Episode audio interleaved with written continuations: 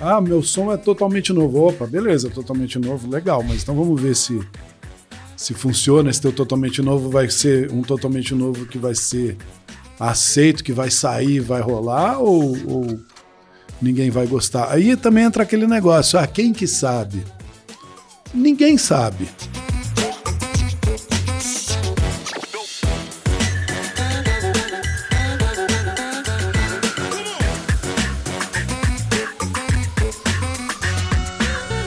Olha, começando um programa mega especial. Hoje eu tô aqui contando com a presença do Guilherme Canais, ele que é técnico de áudio e produtor musical. E aí, Guilherme, tudo bom? Tudo bem. Prazer receber você aqui no programa. Obrigado por você ter aceitado o convite e vindo aqui é, compartilhar um conteúdo relevante para o pessoal que acompanha o canal. Obrigado, viu? Prazer é meu, uma honra estar aqui com tantos entrevistados bacanas que você tem. É uma honra para mim. Obrigado. Guilherme, deixa eu te perguntar o seguinte: você é um cara que tem uma carreira é, muito vasta no, na, na, parte musical, como técnico de som, como uh, produtor musical, já trabalhou com grandes feras aí é, da música. E você acredita que você chegou onde você chegou porque você foi num estúdio referência é, da parte de áudio, ficou enchendo o saco dos caras lá até eles te darem um emprego? É, ajudou. Mas acho que a, a, o fato de eu ter feito isso lá no começo, é, de alguma forma, é, demonstrava que eu estava afim de fazer isso. Né? Então, quando você está afim de verdade de fazer uma coisa e sabe que é aquilo que você quer fazer, eu acho que é mais, mais fácil você ir em frente. Tanto é que eu nunca fiz outra coisa da vida, eu só fiz o que eu faço. Então, assim, num, em momentos difíceis ou momentos fáceis, é, eu sempre fiz a mesma, tive o mesmo objetivo, entendeu? Fui atrás da mesma coisa. Então, é, eu acho que foi isso. Foi, foi saber o que eu queria, né? Você acha que. Porque, por exemplo, quando você foi lá pro estúdio, né? Você queria um outro cargo. E aí os caras te contrataram como office boy. é, hoje a galera, pelo menos é a minha percepção, né? A galera mais jovem não tem essa, esse tipo de atitude ou esse tipo de vontade pessoal já quer chegar lá, não, eu já sou operador, não, eu já sou produtor, eu já sou não sei o quê. Ninguém quer ser mais caboman, né?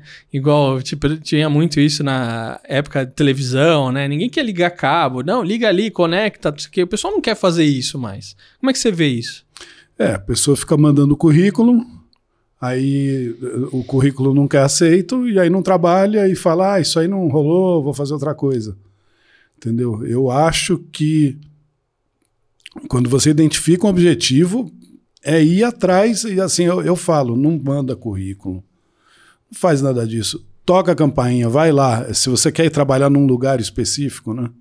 No caso era estúdio de gravação, hoje em dia eu acho que seria muito mais difícil começar em estúdio de gravação especificamente, porque os estúdios, no formato que eles é, funcionavam até pouco tempo atrás, muito poucos hoje. Tem, eu posso contar três, quatro estúdios que funcionam do jeito que um estúdio funciona ainda. O resto é tudo muito é reduzido o tamanho, é, menos gente trabalhando, é, não tem funcionários fixos trabalhando mesmo, entendeu? Então, assim, é, se você identifica, eu quero trabalhar nesse lugar, eu quero fazer isso, o legal seria, pô, eu vou, vou eu sou médico, vai, eu acabei de me, me formar em medicina, eu quero trabalhar em um hospital específico. Vai lá e toca a campanha, não adianta levar mandar currículo. Vai lá. Ah, mas vai lá falar com quem não tem essa. Tem essa sim, vai lá. Vai, fica no, no na cantina, toma café, fala com as pessoas. Que uma hora, porque eu fazia exatamente isso. Quando eu vi que não. Eu fui uma meia dúzia, uns, na verdade, bem mais do que meia dúzia, eu fui uns 20 estúdios. Mas eu sabia que aquele ali era o bom que era o bom para eu trabalhar, para eu desenvolver, porque ali tinha um pessoal que tinha a ver com isso, como teve de verdade. E, e aí não tinha vaga, não tinha vaga, não tinha vaga, eu ficava indo lá. E aí, tudo bem? Puta, tá aquele moleque aqui de novo. Tá aquele moleque de novo. Oh, meu, o que você tá fazendo? Ah, vim aqui dar um oi, tal, ver como é que tá. Mas não tem nada para você fazer aqui, não sei o que. Eu falei, mas e aí? Tal. Aí até que o cara falou, né? Meu, não tem. A gente promoveu o office boy. Eu falei, e o office boy? Já arrumaram outro? Não, ainda não arrumamos. Falei, tô dentro. Aí eu tava dentro. Aí, daí a eles verem que eu era um, um, uma pessoa nata para aquilo ali, foi um minuto. Foi, não levei dois meses de office boy. Pô, eu ia te perguntar exatamente é? isso. Então foi dois, bem rápido. Nem, nem dois meses. Nem dois meses. Porque o que aconteceu? Eu era do ramo. Quando você é do ramo é diferente. Eu já era do ramo. Não, não tem. Já vinha com banda, tocando, com não sei o quê, mexendo em instrumento, mexendo em cabo, mexendo em ligação de coisas. Já tinha tido contato com, com equipamento de áudio, com tudo isso. Na época era muito diferente do que é hoje. Mas eu já, já era do negócio. Quando eu caí lá dentro, a única condição que eu pedi foi poder ficar dentro do estúdio enquanto eu não estivesse trabalhando na rua. Né? E comecei a fazer o trabalho de assistente de estúdio. Os caras viram, eu era muito mais ágil, e aí teve que teve um dia que estava encrenca dentro do estúdio e a, a gerente me chamou e os caras falaram: não, ele não vai sair daqui. Não posso, não posso deixar ele ir embora agora. Entendeu? Não posso deixar ele embora agora. Aí falaram, não, então você vai ser assistente. que demais, cara. Ô, ô, Guilherme, agora você comentou que pô, os estúdios hoje não são mais o que eram daquela época. Né? Que, só para entender que época que a gente está falando, né? Essa época quando você entrou no, nos estúdios, que trabalhou nos grandes estúdios, e como é que são os formatos hoje, né? Qual que é a diferença? Como é que era antes e como é que é hoje? Tá, até 2000 ainda era mais ou menos, apesar de que no começo dos anos no, 90 aconteceu um, um barateamento radical do equipamento de áudio. Antes você não ia cair numa, num valor para você montar um estúdio, para você fazer isso aqui que você está fazendo aqui agora. Você ia ter que ter uma mesa de som que ia custar uma grana, cara, não era barata, ia ter que importar, não tem loja, entendeu? Não ia ter numa loja vendendo uma mesa de som. É, era tudo muito mais complicado e muito mais caro, equipamentos de outro nível, é, fitas, era tudo desse jeito. Aí, começo dos anos 90, apareceram consoles de áudio compactas com qualidade, que tinha umas porcariazinhas, mas compactas com qualidade e principalmente apareceram gravadores digitais. Quando, quando apareceram os gravadores digitais, que eram pareciam um, um, um videocassete, gravava em oito canais digital, aí a coisa mudou, porque existiam ainda os gravadores analógicos baratos que não competiam em qualidade com os gravadores profissionais mesmo, os grandes, bacanas. Eles não competiam. Mas o pessoal fazia estúdio mesmo assim com aquilo. Já era uma, um barateamento do, do equipamento, mas ainda não chegava na qualidade dos estúdios grandes. Quando veio esse equipamento digital, que você podia comprar oito canais, você podia comprar mais um 16, podia comprar mais um 24, a mesa era grande, aquela mesinha grande, era tudo barato, com menos de 10 mil dólares você montava um estúdio bacana, entendeu? Com qualidade para competir com os grandes. Aí começou. Aí começou todo mundo a fazer estúdio em casa com qualidade. Então começou a desmembrar gravações que as pessoas é, ficavam muito tempo é, juntando dinheiro, esperando, arrumando investidor para fazer, começaram a poder fazer com muito mais facilidade em estúdios menores. E aí começou a ter menos trabalho nos grandes estúdios, porque os grandes estúdios era aquele negócio que você vê em foto, assim, aquela mesona enorme que vai daqui até o fim da parede, é, máquinas, aquelas máquinas de gravação enormes, com uma fitona grossa, a mesma fita de videotape, né? E era assim. Hoje não precisa de mais nada disso. Então, precisar, não precisa dependendo do que for. Se você precisar gravar uma orquestra, como é que você faz? Você vai ter que ir num lugar grande. Fita ninguém mais usa. Existem saudosistas. Outra coisa, aquele, naquele, num estúdio daquele, você tinha que ter obrigatoriamente departamento de manutenção. Se você não tivesse, teu estúdio ia sucatear em seis meses. Entendeu? Porque é muito equipamento, muito equipamento eletrônico, dá problema, não tem jeito. E equipamento não... caro ainda, né? Equipamento caro. Não é equipamento que você manda ali na esquina consertar. Então você tem que ter departamento de manutenção, tem que ter secretária, tem que ter. Tem, eram, uma, eram empresas mesmo que trabalhavam com um monte de gente. Tinha um departamento técnico que tinha lá, normalmente, o engenheiro de áudio ou técnico de áudio, os assistentes e os produtores, às vezes, quando, quando era um lugar que era produtora de, de alguma coisa, como publicidade principalmente, aí tinha produtores da casa que ficavam lá fazendo as coisas e os estúdios de aluguel para música, eles estavam lá preparados e os produtores das gravadoras iam trabalhar nesses estúdios. que era o meu foco, né? Eu gostava de. Eu, esse que eu comecei a trabalhar era um misto de publicidade e disco, mas eu queria fazer disco, não queria, não estava nem aí para publicidade. Você comentou que é, não se usa mais fita, né? Mas que às vezes tem uns saudosistas, igual você mencionou, que às vezes ainda querem usar a fita. É igual no Sim. cinema, que tem aquela coisa assim, não se usa mais filme, mas às vezes tem uns caras que ainda insistem em rodar o rodar aquela, o longa com 35, essas coisas assim, né? Faz diferença tem, em termos de qualidade? Assim, não, a fita ela é muito melhor do que hoje o material digital que a gente tem. Existe isso ou não? Essa história é muito longa, porque é o seguinte: é, o digital tem mais qualidade do que a fita. Não tem conversa. Porém, a fita é mais legal. Entendeu? Mas por quê? Não é mais caro, dá mais trabalho? É mais caro, dá é mais, mais trabalho, então. Não é que a fita é mais. Deixa eu te explicar. Eu, é, é uma coisa meio complicada isso aí. Porque a fita tem uma coisa que não dá para explicar o que, que é. Eu, eu tenho uma, eu tenho um amigo, grande, grande, grande Oswaldo Malaguti, dono de um grande estúdio, é, que ele sempre fala. A comparação é a seguinte: você vai daqui até a Praia Grande, não é outra praia, não, até a Praia Grande. Você vai daqui até a Praia Grande de Mercedes 600, eu vou daqui até a Praia Grande de Chevette. Durante o caminho, a nossa condição vai ser muito diferente. Quando a gente chegar lá na Praia Grande, já era. Chegamos na Praia Grande, tá tudo certo. Entendeu? E é mais ou menos isso. Quando você trabalha num estudião bacana, grande, é, o trabalho todo é diferente, a monitoração é diferente, é, é outra conversa.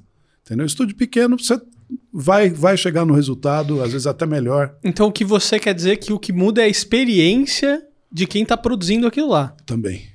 É. A qualidade final, eu acho difícil hoje você falar isso aqui foi feito em fita, isso aqui foi feito em é, digital. Mesmo porque o digital tem muito recurso para aparecer com fita. Inclusive, é, é, plugins que aparece o gravador ali. Aí você é, incorpora ao, ao, ao digital os problemas que tem na fita que são legais. Entendeu? Porque a fita tem problemas, só que são problemas que jogam a favor da música e uma, uma série de coisas desse tipo, assim. Tem distorção harmônica, tem um monte de coisa que é legal na fita. É gostoso. E eu, particularmente, tenho uma, uma, uma coisa que vai meio longe com relação a esse negócio, porque um processo analógico, ele, de alguma forma, o contato, primeiro contato do artista com o produto final, ele se mantém. No digital, não. Isso aí é uma, é uma conversa mais abstrata e é, é, talvez até esotérica. Mas deixa pra lá, não vamos falar disso, não, porque. Guilherme, eu quero falar com você agora sobre a parte de produção musical, que eu sei que você tem okay. muita experiência. Mas ó, antes disso, eu quero chamar o nosso cartunista e caricaturista, o Érico San Juan. E aí, Érico, manda aí. Caricatura também é cultura. O homem que inventou personagens e histórias virou ele mesmo um personagem da nossa história. Monteiro Lobato criou o sítio do Pica-Pau Amarelo, criou o caipira como o Jeca Tatu e também inventou a indústria do livro no Brasil. E agora que a obra do Lobato está em domínio público, é hora de fazer justiça ao homem que fez história. Um país se faz com homens e livros. Monteiro Lobato.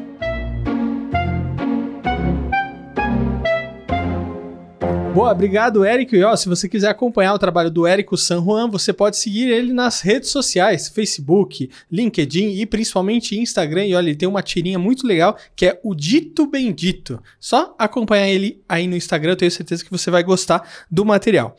Ô, Guilherme, eu sei que você tem uma, uma experiência muito grande como produtor musical. Como que um produtor musical ele consegue um bom repertório? Ixi, Maria, isso é difícil. É o mais difícil. É, na verdade, o que acontece? Quando é, é uma banda, normalmente, a banda tem as músicas dela.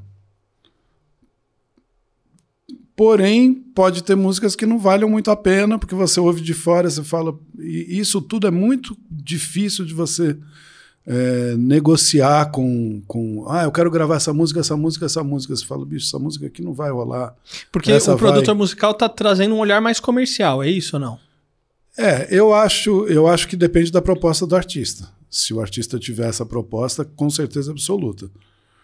Mas eu acho que você deve olhar para a estética do, do que tiver é, disponível com aquele, com aquele artista e procurar fazer o melhor naquele sentido. Às vezes a música tá, é legal, mas ela tá toda fora de forma. Sabe? Ela tá toda é, é, é, misturada de uma maneira que não, não é legal. Aí você tenta modificar isso com, com o artista junto. Isso é uma maneira de fazer a música ficar mais legal também. Às vezes é uma melhoria de repertório, ela passa por, por, esse, por essa fase, né? Agora, se for um artista, por exemplo, um, um, um cantor que precisa de música, você precisa ir atrás de gente que faça música bem, porque é, esse negócio de, de, de repertório é uma coisa muito interessante. Tem muitos artistas que a gente jura de pé junto que são os compositores das próprias músicas e não são. Entendeu? Então, assim, é, eu, eu acho que um, um, um artista que é bom, por exemplo, ele é um bom cantor, ele tem uma boa performance. Aí ele insiste em fazer as músicas dele, mas as músicas dele não são legais. Procura parceiro, procura gente que, que supra essa tua necessidade, né? Eu acho que você não precisa fazer tudo, entendeu? E é, é importante isso, porque é difícil achar. É, até um tempo atrás, os é, compositores, por exemplo, nos estúdios que eu trabalhava, ficava compositor do lado de fora do estúdio o dia inteiro, cevando. Entendeu? Então você queria uma música assim, assim, você fala, putz, aquele cara ali ele faz. Aquele cara faz música, vou lá. Agora está muito pulverizado, né? Agora os gêneros modificaram muito. Então tem aquele. Num segmentos específicos, tem os compositores que estão fazendo que estão bombando. Só que antigamente também a maneira de negociar essas músicas eram completamente diferentes, entendeu? Hoje em dia as pessoas querem querem é, é, tá, tá um pouco mais é, como é que eu vou dizer um, principalmente um artista que não tem um, um, compositores que já gravaram com ele que já fizeram músicas com ele para chegar em determinados composi compositores é um pouco difícil Você diria que a parte mais complicada do repertório é você lidar com o ego do artista? Porque assim, querendo ou não, você vai falar assim, putz, cara, isso aqui não tá bom. Como não tá bom? Como minha música não é boa? E aí também tudo depende do nível que aquele artista tá. Porque quando o artista ele é mais reconhecido, talvez ele não aceite, é, imagino eu, tá? Talvez ele não aceite ou não receba bem uma crítica ou uma mudança dentro do repertório Não, dele. verdade- Às vezes, quando os caras são mais novos, eles aceitam mais. Não sei. Como é que você vê isso? Na aí? verdade, é o contrário. É mais fácil um artista já reconhecido reconhecer que uma música é boa ou não do que um não do, do que um que ainda não é conhecido. Os que não são, os que não são conhecidos, estão aspirando, frequentemente acham que a, que a obra dele é a oitava maravilha do mundo. E aí você tem que explicar, fala, não, calma, dá uma ouvida, vê onde que você se coloca, qual que é o contexto que você está aqui nessa história. Ah, meu som é totalmente novo. Opa, beleza, totalmente novo, legal, mas então vamos ver se se funciona, esse teu totalmente novo vai ser um totalmente novo que vai ser aceito, que vai sair, vai rolar ou, ou ninguém vai gostar. Aí também entra aquele negócio, ah, quem que sabe? Ninguém sabe. Mas dá para você perceber se uma coisa é legal ou não, entendeu? Dá para você olhar uma, uma pintura e ver se é um garrancho ou se é um garrancho feito por alguém que tem uma qualidade para fazer um garrancho. Você fala, não, isso aqui é um garrancho esperto. Não é um garrancho feito assim, uma, um, uma, um rabisco de uma criança. Mas não é o Garrancho que tem feito mais sucesso do que as obras, por exemplo, como Mona Lisa, que a gente conhece? Na música não é meio assim? Ou não está meio assim? Não, tem a, tem a música popular, né? Que sempre que, que assim, quando ela pega, fica um tempo aquele gênero é, fazendo sucesso, é, todo mundo indo atrás daquilo. Agora a gente tem uma fase de mulheres, né?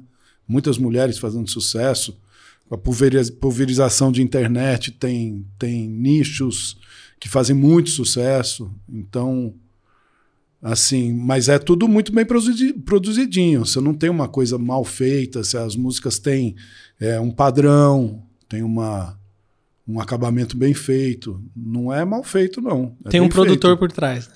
Claro, sem dúvida. Às vezes mais de um. Agora, essa questão do tempo que você traz, né? Porque, por exemplo, tem música que vem, fica aí enchendo a nossa cabeça, toda hora tocam nas rádios, na televisão, não sei o quê, e depois elas desaparecem.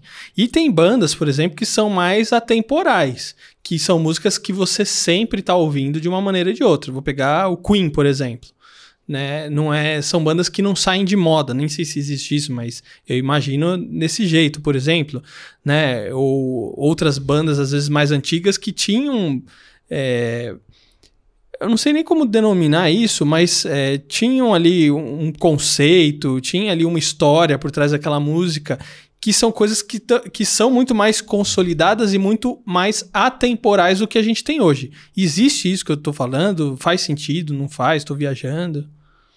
Eu acho que faz sim. Porque eu tem música que... que, vai, vem, fica um tempão e depois você nunca mais ouve falar daquela música, ou daquele cantor, ou daquela então, banda. Então, você quer ver, ó, existem alguns exemplos atuais que eu tenho certeza que vão ficar. E outros que vão passar assim, ó, vupt. Mas, por exemplo, aquela, aquela menina que canta é sobre não sei o que, não sei o que lá, não sei, não sei o que. Aquela música ela vai ficar para sempre. Todo mundo vai tocar aquela música em algum lugar. Entendeu? É, algumas coisas desse tipo. Agora, músicas de, de, de, de balada que aparecem numa semana, de repente está tocando, está todo mundo tocando em balada. A maioria eu acho que daqui a um tempo ninguém mais lembra. Mas outras vão ficar. Então, assim, eu acho que tem música que ela pega um contexto geral, né? Ela pega pela pega emocionalmente, ela pega fora do nicho dela. Quando ela pega fora do nicho dela, acabou. Ela começa a, a, a fazer parte de, da, da história musical do, daquele momento, né? Ô Guilherme, agora com essa história toda de internet, da é, o barateamento dos equipamentos, tudo isso trazendo mais para dentro de casa, o pessoal com home studio, né? Tem gente que faz disco à distância, por exemplo, igual vou lembrar que o, o Roberto Salaberrique, né? Ele começou com isso lá atrás, de, pô, o cara tá lá do outro lado do planeta, ele grava, manda para mixar e tal. Claro, tudo isso tem seus desafios, né? É, mas com tudo isso, o trabalho do produtor musical não tá acabando? Não, acho que pelo contrário, tá aumentando. Por quê? Se, se a pessoa quiser fazer tudo sozinha, ela pode. É o que eu, que eu já falei com, até, até acho que eu já falei com você a respeito disso. Ah, assim, tem muita informação para você fazer disco hoje, para você gravar em casa, mixar, masterizar, fazer o que você quiser. Só que é, você acumular tudo tudo bem, se for genial, vai, eu tenho uma, componho as músicas, eu fiz arranjo, minha banda, sei lá o que, nós vamos fazer, vamos gravar, vamos fazer em casa. Você dominar todos os, os processos é, e entregar um produto de qualidade, eu acho um pouco difícil. Pode acontecer. Entendeu? É muito mais fácil a pessoa trabalhar com, com parcerias, com gente que trabalhe com ela, entendeu? Então, se ela tem talento, ela já vai conhecer um, vai conhecer outro, o cara já vai falar, bicho, vamos fazer o disco, vamos produzir, vamos fazer não sei o que lá, que eu, eu vou fazer aqui, vou juntar você com fulano, com cicrano. Então, assim, você vê a infinidade de artistas que estão bombados hoje, todo mundo tem produtor. Às vezes, todo mundo tem o mesmo produtor, mas tem um produtor ali. e não fica tudo igual? É o mesmo produtor? O, o mesmo produtor vai fazer aquele gênero musical, outro vai fazer outro, outro vai fazer outro. Tem vários, tem muita coisa que rola que a gente não ouve falar e que tá rolando, tá bombando. O heavy metal é um. Heavy metal não para, não acaba, cara. As bandas, a mesma banda que eu trabalhava 30 anos atrás, está bombada até hoje. Entendeu? Fazendo show sold out em tudo quanto é canto. Então, assim, é, é, depende do, do, do segmento e todo mundo trabalha com produtor musical. Tem que ter tem que ter um produtor musical. Se não tiver um produtor musical, quer dizer, se o cara vai fazer em casa sozinho e o trabalho dele bombar, sabe o que vai acabar acontecendo com ele? Ou ele vai virar um artista de sucesso, etc., ou ele vai virar um produtor musical. Porque todo mundo vai falar: Meu, eu quero fazer. Você não pode fazer meu disco comigo, você não pode fazer não sei o quê. E tem gente que acontece isso, né? Tem grandes produtores que saíram de bandas. Aliás, a, o período que eu trabalhei, 90% dos produtores tinham sido artistas. Tinham sido de banda, tinham sido artistas mesmo. Cantores, não sei o quê. Eu trabalhava com o cara de repente ia falar, putz, você que cantava. Nossa, cara, era você, que legal. Assim. Então, produtor musical não, não tá. Na verdade, eu acho que está aumentando a demanda para produtor musical. Bom. Entendeu? Fantástico. Guilherme, para a gente fechar o nosso bate-papo, o que é um músico virtuoso?